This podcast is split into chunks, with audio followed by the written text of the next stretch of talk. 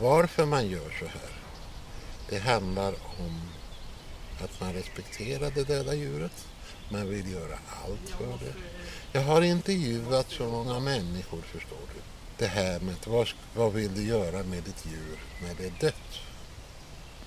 Vill du kasta det på soptippen? 100 procent svarar ju nej. Vill du begrava det på, på djurkyrkogården? Ja, säger ju alla. Jag har en enda gång har jag hört att det spelar ingen roll vad de gör med djuret.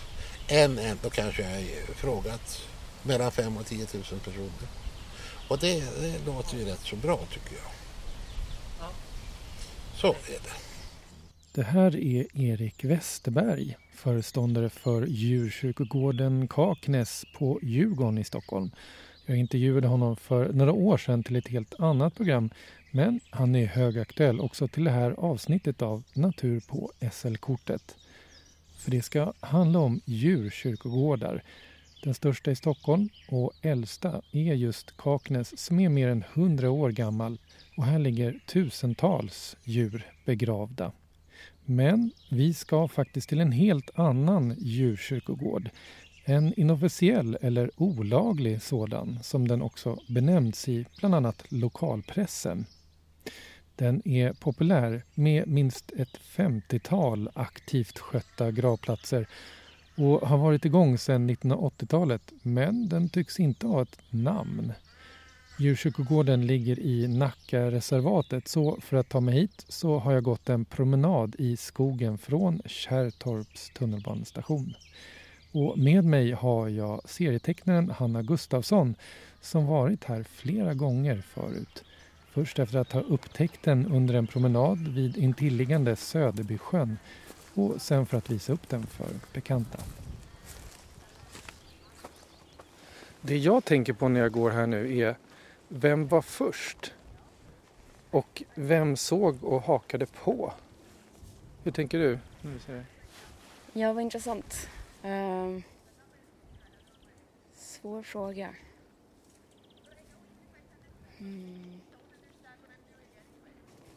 Mm, men det passerar ju väldigt mycket folk här så kanske att någon har sett en, ett stort kors och Ja. fått idén att begrava sina egna husdjur här. Ja. Det är en ganska vilosam, ostörd plats ändå. Det känns ju inte som att man förstör någonting genom att gräva en grav här.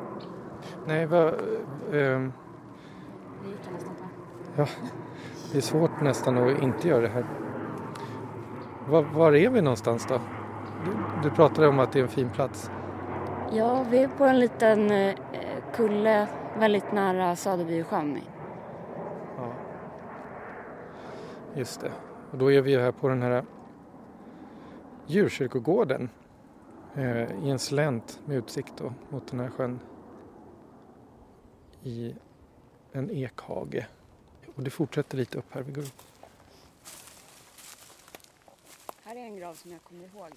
Det är upp till varje kommun att bestämma de lokala reglerna för hur och var husdjur kan begravas. Det handlar bland annat om att kadaver inte får förorena dricksvattentäkter eller sprida sjukdomar. Stockholms stad till exempel tillåter bara begravning av djur som är kremerade och dessutom måste begravningen ske på en djurkyrkogård. Den här kyrkogården ligger i Nacka kommun som har sina regler och den ligger dessutom i ett reservat där man egentligen inte får gräva ner döda husdjur hur som helst. Men det har alltså folk struntat i i decennier. Och enligt tidningsuppgifter så finns det nu planer på att göra kyrkogården officiell. Ja, vi har ju kommit hit för att du har ju också begravt en gång i tiden. Lite på samma sätt får man säga, eller? Min eh, katt blev påkörd när jag var 11. Och jag begravde den i en eh, skogsslänt i närheten av där jag bodde då. Eh, Men det var ju ingen djurkyrkogård som det här är. Utan jag tror min katt var nog den första som begravdes där. Eller fick ett synligt kors i alla fall. Mm. Men jag, jag hade ingen tanke på ifall det skulle vara otillåtet eller så. Vi valde bara ut en fin plats. Mm. Hur kommer du ihåg känslan av, av det här behovet av att eh, skapa ja, vad ska man säga, minnesplats för husdjuret? Mm, det var jätteviktigt för det var, det var en så viktig, ett vik, viktig individ för mig. Alltså jag älskade verkligen den katten. Och det var en jättechock när den blev påkörd.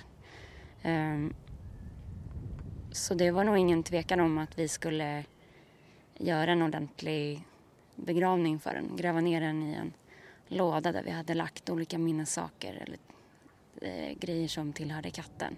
Mm. Leksaker och en liten filt och lite godis och sånt där.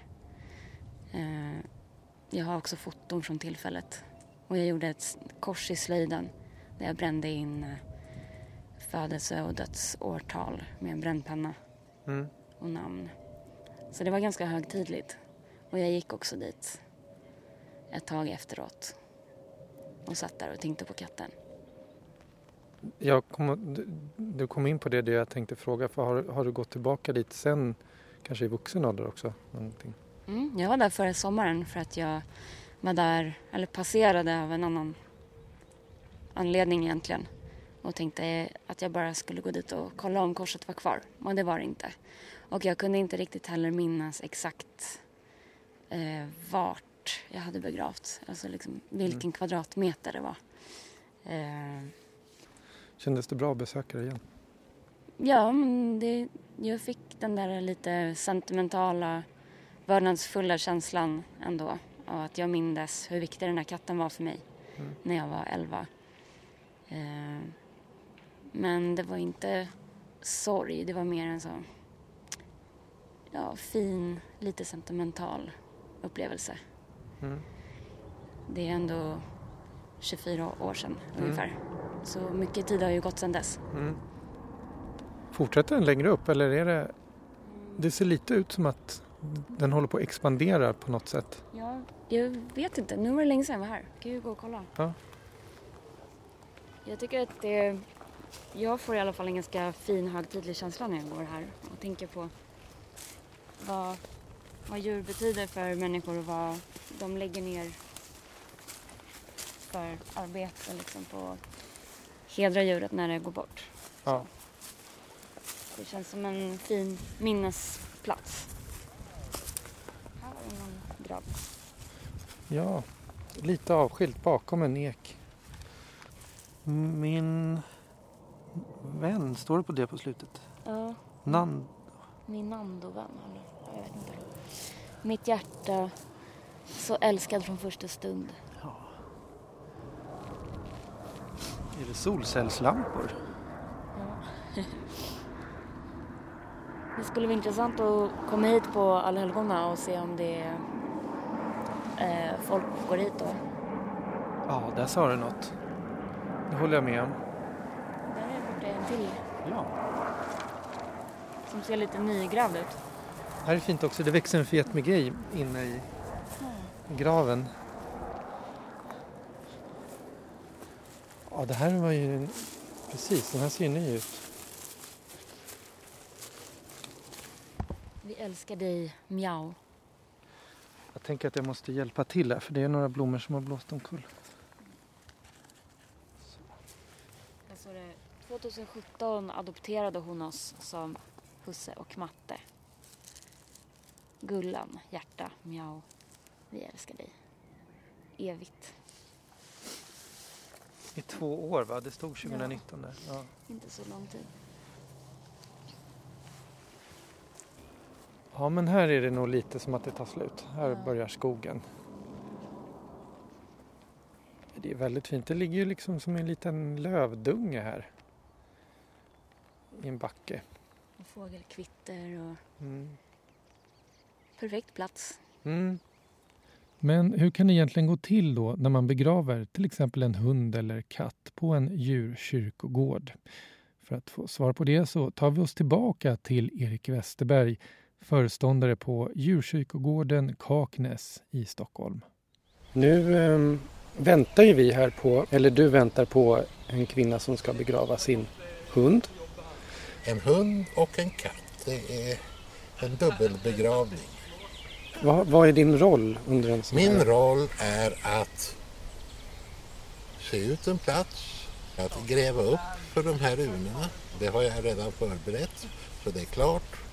Och när hon kommer så ska jag prata med henne och hon får berätta, jag hör lite hur, vad det är för hund och katt och egenskaper och allt det här. Om de var snälla eller om de jagade brevbäraren och så vidare och så vidare. De var duktiga att ta råttor och allt det brukar jag fråga. För att då lugnar de ner sig lite. Och så säger jag, tycker du att det är läge att sätta ner din vovve i graven? Ja, säger de då. Och så gör jag det. Och så läser jag en liten bön, som den helige Franciscus bön. Han var djurens skyddshelgon. Och sen så har man gjort det så återfyller man och sätter lite blommor och gör fint. Det är Sveriges bästa jobb och det är jättemånga som skulle vilja jobba här och som skulle vilja ligga och sova för alltid här och så vidare. Jag har fått massor av förfrågningar. Men det är bara att glömma. Ja. De ska ligga på riktiga kyrkogårdar. Det här är en djurkyrkogård. Och ingenting med, med eh, det här Stephen King eller vad han hette, eh, djurkyrkogården och andar och så vidare. Visst har jag väl sett huvudlösa hundar springa här och jaga bollar. Det får man se mörka, mörka kvällar här om man är vaksam. Om man tittar noga. Brukar komma bakom storstenen där borta. Du har hört ett avsnitt ur podden Natur på SL-kortet med mig Stefan Nordberg. Och bilder från djurkyrkogården i Nackareservatet kan du se på Instagramkontot Natur på SL-kortet. Och där finns också bilder från andra sända avsnitt.